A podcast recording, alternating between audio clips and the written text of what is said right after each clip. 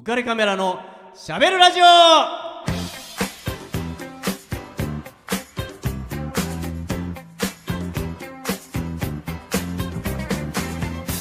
皆さんこんばんは。街が恋する男。先に言っちゃった。はいはい。はいはい。浮かれックスことウェディングフォトグラファーの田底和彦です。ねじ込んだな。ねじ込んだね。皆さんこんばんは。女優のアミックスこと池永亜美です。イエーイ。あみちゃん。もう3月も最後だよ。最後です。最後のう間ですね。旬ですね。ほんと早いんですよ、ねえ最後4月に向けて何か告知やなんかはありますか？4月に向けてというか、うん。あの前回を言えばよかったんですけどおうはいはい。3月19日から、はい。ネットフリックスオリジナルアニメ「はい。オルタードカーボンリスリーブド」うん。っていうあのオルタードカーボンってドラマがやってたんです。海外ドラマがあって、はい。はいその海外ドラマのあのアニメ版うん。であの同じ内容じゃないですよ。別はい。内容なんですけど、うんアニメ版うんでホリートグラムというホリーちゃんという女の子の役を私がモーションキャプチャーで担当させていただきまして、はいそちらが19日からネットフリックスで配信されてますので。すごい。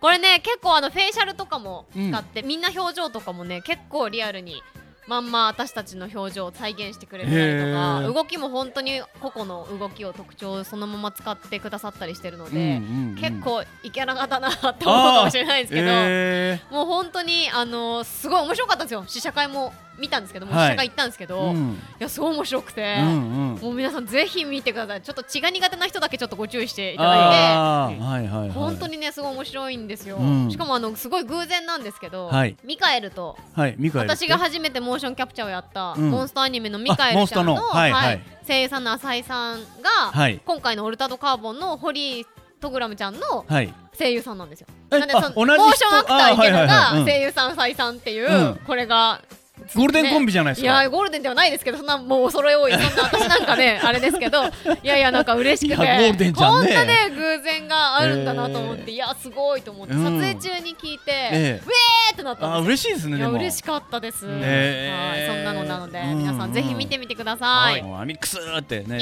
見ながら。やミックスじゃなくてちゃんとホリーとして見てください。か。そうなのね。ホリーとしてやってたんで。もう俺もうアミックスとしか見れないかもしれないですね。え ー わかりました。はいよろしくお願いしうんます、ありがとうございます、はい。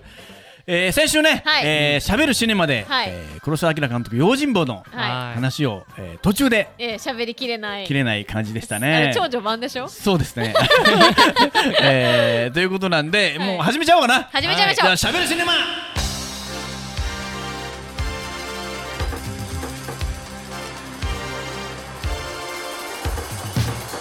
はい、えー先週に引き続き、はいえーはい黒澤明監督用心棒に、ねえ。ーこの話を、えーしていきたいと思ってるんですけどねえー先週、えーどこまで話したかというと、うん。ある宿場町に、うん。えー三船敏郎を扮するスロー人が、うん。うんふらりとやってきてその宿場町は殺伐としていて、うん。えー清兵衛一家とうん。牛虎一家が、うん。えーと揉めているとうんうん。いう状況で、揉めているがゆえに、この宿場町は殺伐として繁盛しないと。うんうんいうことでなんとか平和にしてあげたいということで三船敏郎がじゃあこの両者をうん。ぶつけ合わせればいいんじゃないかとうん。いうことで一計を案じてぶつけ合わせるようにしましたと。うん。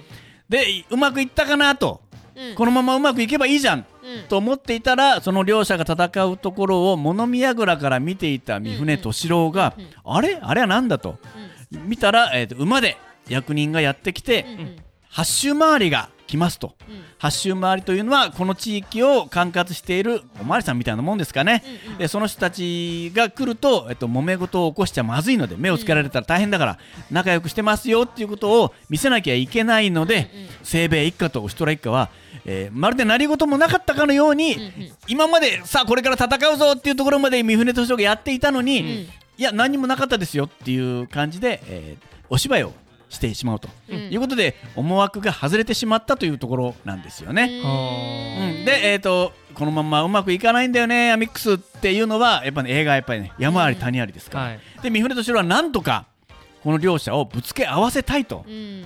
いろんな画策をするわけですよ、うんうん。で三船敏郎ある事実を知りますその事実というのは、えー牛虎一家にはうん。スポンサーがいて、まあ、お金を出してくれる、まあ、それは西米一家にもスポンサーいるんですけどあそれぞれいるんですうん、ねいるんですね。で、まあ、牛虎一家のスポンサーには、うん。えっと、ぞっこんな女性がいましてお同じだよ。そうなんですよ。でその女性には旦那も子供もいるんですよ。あらあらこの字なのに旦那も子供もいるってのかい。そうなんですよ。まあ横連棒ですよね。えーでお金持ちですから。あね。ー、でしかもねウシトラ一家に言ったらなんとかなるんじゃないかということでウシトラ一家はその女性をかくまってるわけなんですよ。うん。ただその女性をその清兵衛一家に取られちゃうと弱みになっちゃうんで。だからかくまっといて。そうだからかくまってるわけなんですよ、はいはいでなんとか見つかられないようにしてるわけですね。うん。そのことを三船敏郎は知るわけです。なるほど。ね。まあ三船敏郎さんと言ってますけど、うん。えっとこの人三十郎さんです。三十郎さん。はい。三十郎さんでいきましょう。三十郎さんね。なぜ三十郎さんかというとあのそれこそあの清兵衛に雇われるときに、ん。お名前何ですか？と聞かれて、名前ねって言って窓の外を見ると桑畑が広がってるんですよ、うんうん。えー桑畑三十郎。うん偽名じゃか。えーまあ、もうそろそろ四十郎だがっていうね、まあ、ギャグを言うんですけど、まあ、あの三十郎さんなんですよ、はい。ね、桑畑三十郎さん、うんうんうん。でその三十郎さんは、まあ、悪ぶってるけども、まあ、実はちょっといい人うん。じゃないですか。よくあるやつですね。ね。えだからお互いを戦わせ合いたいんだけども、うん。その女もどうやら救いたいと思ったらしいんですよ。なるほど。まあ、映画を見てる僕らには分からない。で,、うん。で三十郎さんはウシトラ一家のところにある日突然行くんですよ。で腹を決めたぜ言うん。ですよ。どうした？って言ってウシトラ一家の世話になる。おおって言うんですよ、うん。ねそれまでうまいことあっちについたりこっちについたりしてやってたわけですよね。のらりくらりとあっちの情報をこっちにとかってやってたのがいやもう牛虎一家に世話になると。じゃあ60両払うぜおって言おってね30両受け取るわけですよ。先にね。ね前金として前金ね。30両受け取りましたと、うんうん。ねでところでちらっと小耳に挟んだんだが、うん。えースポンサーの女をかくまってるそうじゃないかと、うんうんうん。ああそうだ6人で守ってるぜ。うーんそうすると三次郎が6人じゃ危ねえなって言うんですよ。ね？何が始まるんだっていう感じじゃないですか。6人じゃ危ねえぜって言うんですよ。それを聞いたうん。猪吉、猪吉？猪吉っていうのはあの牛虎のうん。弟ですね。牛虎の弟うん。猪吉猪吉イノシシの。ちょっとつ猛進単のそうなんうん。えっとだね。もうめちゃめちゃ腕はめっぽう強くてお相撲さんみたいな体型をしてるんですけど、頭はかなり弱い感じなんですよね。脳筋タイプ。うん脳筋タイプ。その三十郎に「おめえとっても強えんだってな」とかって言うような口調の人ですね。加藤大輔さんっていうんですけどもう盟友です。はい、でその人が「じゃあ俺が行くぜ!」って猪吉が言うわけです。そうすると三船敏郎が「俺も行ってくる」どんな風にかくまってるか縄張りも見てくるって言うんですよ。そうすると牛虎が「すまねえ俺に切るぜ!」っていうわけですよ。で2人で、うんえー、とその小屋に向かうわけなんですけども、うんえー、とそのかくまってる女性の本当の旦那と,、うんえー、と息子さんが一回会いに来たことがあってえそれは三十郎に？うんうんその女性に。あ自分自分の奥さんですね。あ奥さんに。お母さんでありそうそうそう会いたいからはいはいはい会ってきたことがあってうん。それは会わせたくないじゃないですか牛虎としては。ねこの字だからね。そうなんですよ。自分のスポンサーの女になってるわけだからうん困るじゃないですか。うん。忘れてほしいわけですよね。うん忘れねえぞ。そうなの。だからでその猪吉はうん。あいつもう二度と会いに来ねえようにぶん殴ってやんなきゃって言ってえー。わーって行くんですよ。猪吉嫌いで三十郎はじゃあそっちは行ってくれって言って、うん。その小屋の方に一人で行くわけですね。ほうほう。で実際には行かずに猪吉の後を追うわけです。あら。ね。何を企んでいる？そして猪吉が「てめえ!」っつってその男をぶん殴っている最中にうん「おい大変だ!」って三十郎が言うわけです。小屋の中のやつらが全員殺されてる。ってはあえ？嘘ついた。言うんですよ、うん。言ってないんですよ、うん。行ってない。見に行ってないんだもんそねう。あとついてきてるだけだから、うん。全員殺されてる！って言うんですよ、え？っつって。すぐに味方を連れてきてくれ。おうおうおう味方。応援よ応援を呼びに行ってくれ。って言うんですよ。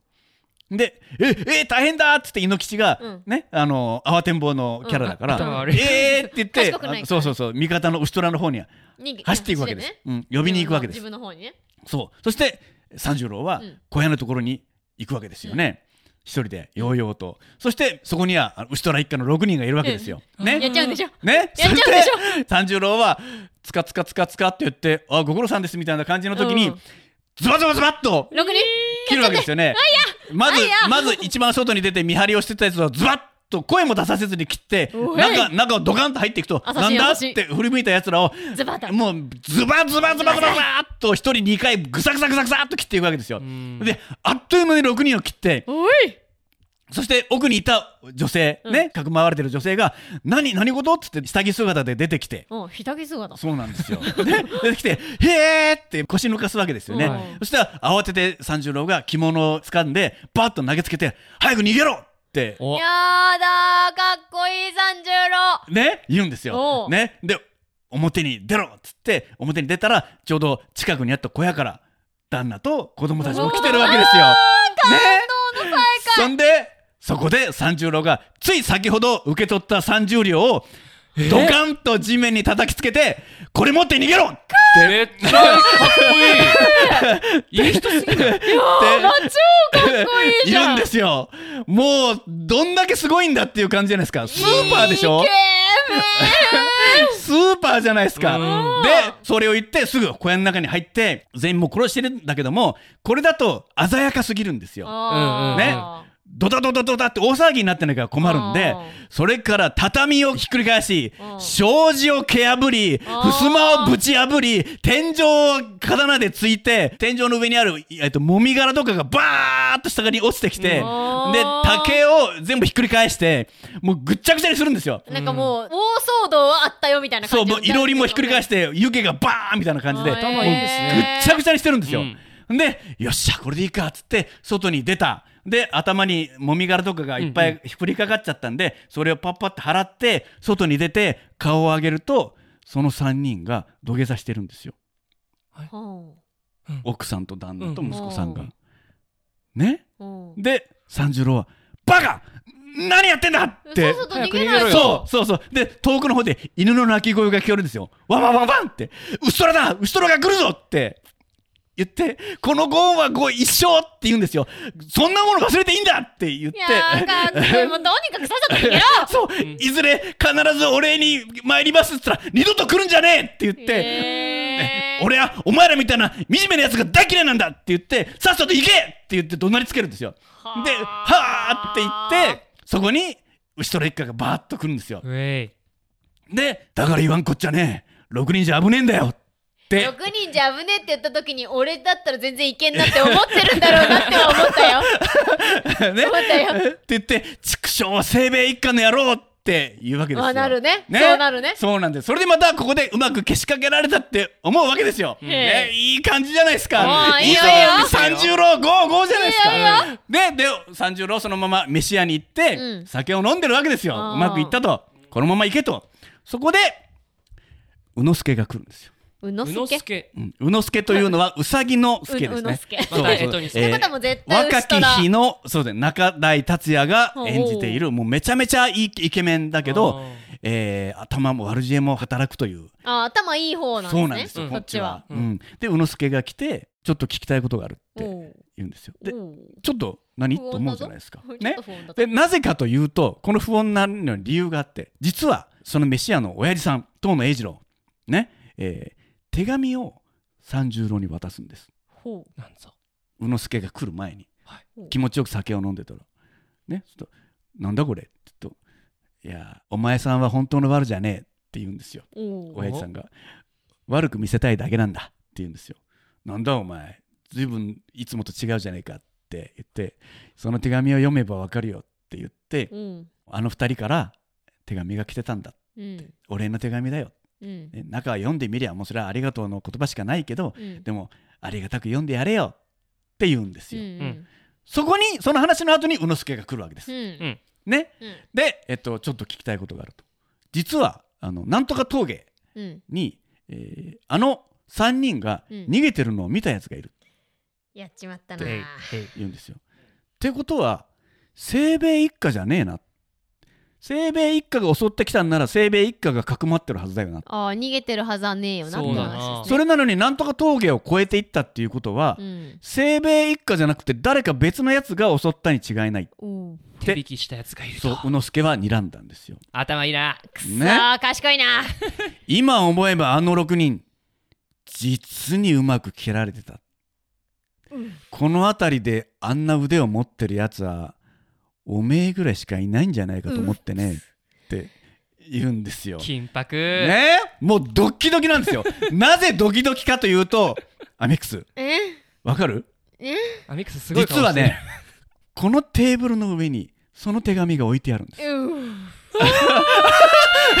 置いたままなんですよ。なぜしまわなかパったンドラの？箱ですいやーね隠す間もなく来ちゃったもんだからいやもう。それで三十郎はうーんそうなんだみたいなしらばっくれた返事を生返事をして、うん。そのとっくりをねうん。持って当の栄次郎親父にうん。酒が切れたよっていう合図をするんです、そうすると当の栄次郎がもう手紙がテーブルにあるの分かってるから、うん。青ざめてるんですよ、うん。はあそうだと思って、新しいとっくりを置いて古いとっくりを持っていくついでに手紙も持っていくんですよそれえ大丈夫なんですか？ついでに手紙を持った瞬間に宇之助が「ちょっと待った!」あってその手を握るんですよ。そして次のシーンでは三十郎はボロ雑巾のようになってます。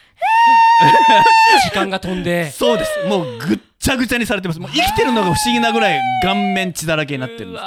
でも立てないんです。もうボッコボコにやられてて数の暴力にそうですね。だからうまくいかないんですよ。うまくいきそうで。それでどうなるのかということなんですけども、そうすると三十郎はそこから逃げ出せるんですタンスがあって、うん。そのタンスの中に見張りがいなくなった瞬間に這いながらほふ前進で隠れるんです、ほう。ね、そうすると見張りは慌てて逃げた！いなくなった。って思って、逃げました！ってみんなに言って大騒ぎになってうん。そっからいなくなるんです。はいでタンスから出てきて床下に潜って破腹前進で夜の街を歩いて行って、親父のところに隠れるんです。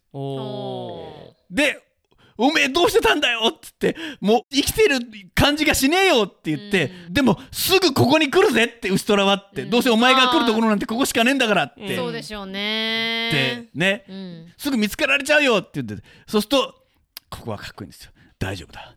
清兵衛一家に行ったって言えって言うんですよあ牛虎 一家が追っかけてきたら「いや清兵衛の方に寝返ったぜ」って言えって言うんですよ、うん。そしてね棺桶屋を呼んで棺桶の中に入ってうん。二人で運べって言うんですよ。はらね。そして牛虎が来て来たけどすぐ清兵衛の方に行っちゃいましたって親父が言ってあいつどこまでもバルジエの働くやつだっつってうん。ほんでわーっとまた清兵衛の方に行ってはいはいはい。清兵衛と揉め始める。うん。大喧嘩を始めるんですよ。うん。ついに。ーうんついにちゃんと大喧嘩。そうやったーと思ってでそのまま逃がせって言って棺桶屋と親父で一緒にそその棺桶を背負って逃げていくわけなんだけども、うんうんうん。大騒ぎになってるのを棺桶の中で聞いてる三十郎が「親父ちょっと止めろ!」って言うんですよ。なんで？でどどうした？今真っ最中だぞって言って、ちょっと止めてくれっつって、どんな風に喧嘩してるか見たいんだよね。なんだよそれえバカなのね。ちょでえ分かったっつって、うん。開けて見ると「おやってんな」っつって、うん。よしよしよしって思って「よく分かった。よしじゃあ運んでくれ」って言うとなんと棺桶屋が逃げてんですよ。ねあー怖くて。あ運べないもう。親父一人じゃ運べないんですよ。で、どうしよう、おーもう誰もいねえぜって、親父が言って、だ誰か周りにいねえかっつうと、あとい、いるのは、い猪吉ぐらいだって言うんだ、言うんですよ。ね、お、あじゃあ猪吉をなんとか使えって言うんですよ。で、猪吉が、おい、何やってんだ、そんなとこで棺桶邪魔だって言って、うんいや、運ぼうと思ったら、桶屋が逃げやがってっつって、えーって言って、おめえ一緒に運んでくんねえかって言うんですよ。何っつって、俺今そんな忙しいんだよっつって、ははー、おめえ怖えんだなって言うんですよね？墓場が怖えんだろって言うんだよ。バカ言ってんじゃねえよ。俺は怖いものなんか何もねえよ。ってじゃあそっち持ってみろよ。って当たり前だってパッて持って運んでくれるんですよ運んでくれるんですよ。そうなんですよ。で墓場まで運んでくれて、うん。そしておもうこんな夜に死んだがに埋めるのは大変だから手伝ってやるよって言うんですよ。いいやつ。そうなんですでも開けられちゃ困るじゃないですか。いやいや、いい、ここからまで俺はできるから、いや、おじ年寄り一人じゃ大変だよって、いや、おめえ、それこそ、なんか今やってたんじゃねえのかっつうと、あ、いけねえ兄貴に怒られちまうこんなとこで油売ってたんじゃっつって、また走って逃げていくんですよ。うん。で、えっと、ビフレ敏郎はそこで墓場で降ろされて、その近くに、えっと、お堂があったんでうん、そのお堂にずっとかくまわれて、そこで、えっと、食事を親父が運んで、運んで。体がとにかく良くなるまでっていうふうにやっていくんだけども、えっと、そうこうしているうちに、うん。追っ手がは。親父を見つけるわけですいね。親父がおにぎりを握ってたのを見つけるわけですよ。これ誰に持っていくんだって。うんうんお前なんでおにぎりに握るんだって。そんな売り物ねえじゃねえかと。いうことで捕まってしまう。えー、親父、ねえそして親父も半殺しの目に。いやおじいちゃそうなんですよ。半殺しの目にあって軒先に宙吊りにされるんですそれは捨ておけないよね。そうです。それを、まあ、三十郎は桶屋から聞くわけです「親父は来ねえぜ」って言って「どうした?」って言ったら「見つかっちまった」って言うんですよ。で三十郎はもう刀も何もなくってえ出刃包丁だけ持ってたんですよ。その出刃包丁をお堂の中で、えー持ってそのお堂って隙間風がたくさん入ってくるから、うんうんうんその隙間風で葉っぱがあっちこっちに飛び散るんですよ、うん舞うんですね、うんうん。その舞ってるのを見ながらその出刃包丁をヒュッと投げると葉っぱをぐさっと串刺しにするっていう、うん。なんか練習をしてるんですよ、うんうんうんでこれ何かというと宇之助の武器はうん。ガンなんです、うーん銃持ってるんですよ。ほで銃で何人も殺してるんです之助は。うん。でその三十郎はその銃に対抗するためにはどうしたらいいのかって多分考えてそのうん。出刃包丁を投げていたんだと思うんですけど、でその桶屋が「刀持ってきたぜ」ってどれがいいのか分かんねえけどこれが一番切れそうだからこれ持ってきたって言って、三十郎に渡すんですよ。で「すまねえ」っつって「おめえまだ体完全じゃねえのにどうすんだ?」って言ったら「今から行く」って言うんですよ。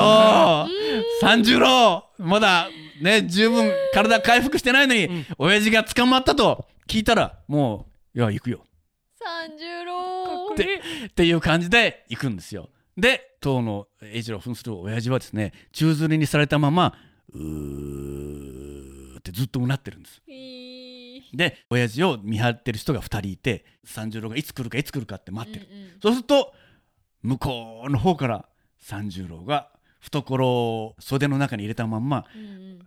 空っ風が吹きすさぶ中をヒューって吹いてる中を一人でゆっくり歩いてくかっるんですよ。こ。いいね。かっこいいじゃないか。めちゃめちゃで来たーって言って、えー、と牛と劣化が10人ぐらいずらずらずらずらっとうんうん。牛と一家の猛者たちが出てくるわけです。ね、そして待ってたぜっていう感じでね。でお互いにゆっくりゆっくり近づいてうん。いくわけなんですよ。うん。でね、えーここからがかっこいいんですよ。うん。そうやってゆっくりゆっくり近づいていって宇之助は銃を構えて、うん。いつでも撃てるような状態を保つわけです。うん。そして近づいていく。そうするとまあ当然ね三十郎はやばいじゃないですか。うんうんやっぱり飛び道具だからうん。届かないからね、危ないじゃないですか。でそれでもゆっくり近づいていくんですよ。そしてあんまりにも普通に近づいてくるんで、驚いたのは宇之助の方で、あんまり近づくんじゃねえって言うんですよ、うん。ちょっとね怖くなってきますよね。なんかあれ？ってこっちの方うがん。立場強いはずなのに、こっちは10人以上いて向こうは1人で丸腰で、うん。こっちは銃持っててなのに向こうは平然と近づいてくるんですよ。怖いよね。ほんで宇之助はびっくりして「あんまり近づくんじゃねえ!」って言うんですよ。そしたらねうん。どうしたと思います？ニコって笑ってもっとさらにスピードを上げるんですよ。ほんで「えっ!」って向こうがびびっくりした瞬間に袖から手を出して手を出した先にはその出刃包丁。それをシュバッと投げると、宇之助の手に刺さるんですよ。イエそしてバーンとピストルの音がバーンとなって、うん。手に包丁が刺さってるから、うんうん。バーンと空の方に打って、うわっって手を持ってうずくまるんですよ。うんうん。そこをダダダダッと走っていって10人以上をバッタバッタと36が切りまくるんですよ。かっこいい。全員切りまくるんです叩き切るんやですよ。ばいかっこいいですね。ぐっさり全員切って皆殺し。っていうことなんですよはねあ。だけど一人だけ実は救ったやつがいるんですよ。若者、若者？うん、なんですけど。いいのじゃないんですよ。違うの之助じゃないんだ。猪之助じゃないんだ。ずわーっと来て最後一人「うわー!」って逃げ惑う若者がいて、うん。その若者は実は映画の冒頭に出てきたあのお百姓さんのドラ息子なんですよ。伏線の回収。そうなんですよ。俺博打やるんだって言ってたバカ息子!そうそれをぐわーっとすごい形相でにらみつけて長く生きる方がよかねえかって言うんですよ。うわ。殺されるよりそうね太く短く生きていくんだって博打やってって言ってたやうつをものすごい三十郎が形相で追い詰めていって長く生きる方がよかねえかって言うんですよか。っこいいなはいないわうわーって逃げていくんですよ。おかーとか言って。えー それで大団円なんですよ。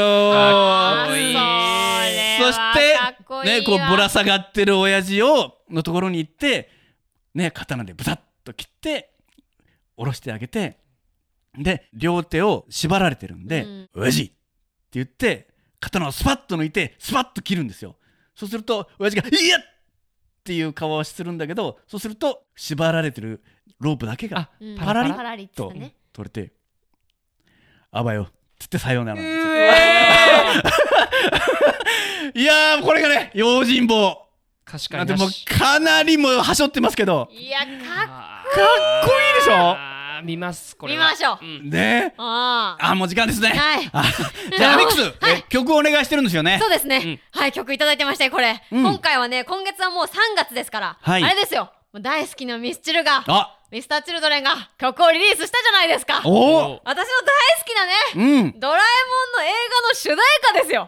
大好きと大好きがコラボですよ。大好きコラボですね、大好きの二乗ですね。そうです。はい。この曲です。ミスターチルドレンでバースデー。しばらくして気づいたんだ。本物だって。熱くなって冷やかしてどちらかってシャボン玉が食らったように弾けて消えんじゃないそう思って加速度を緩めてきた。君にだって二つのちっちゃい牙があって。一つは過去一つは未来に噛みつきゃいい。歴史なんかを学ぶより解き明かさなくちゃな。逃げも隠れもできぬ今を。It's my birthday.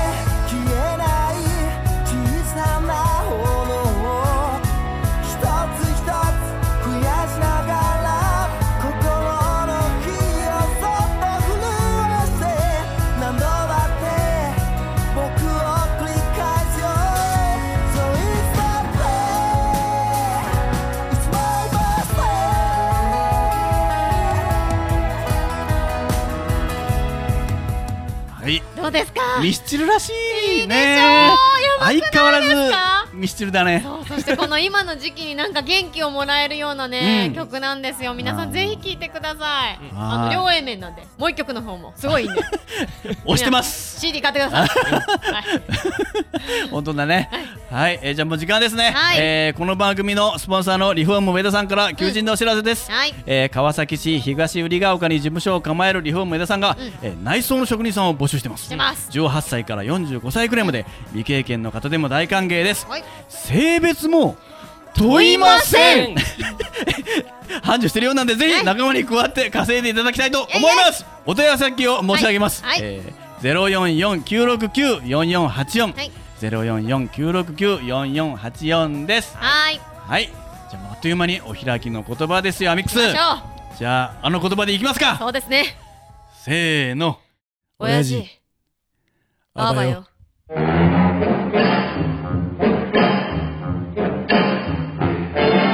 この番組は有限会社リフォーム上田ルピナス株式会社以上の提供でお送りしました。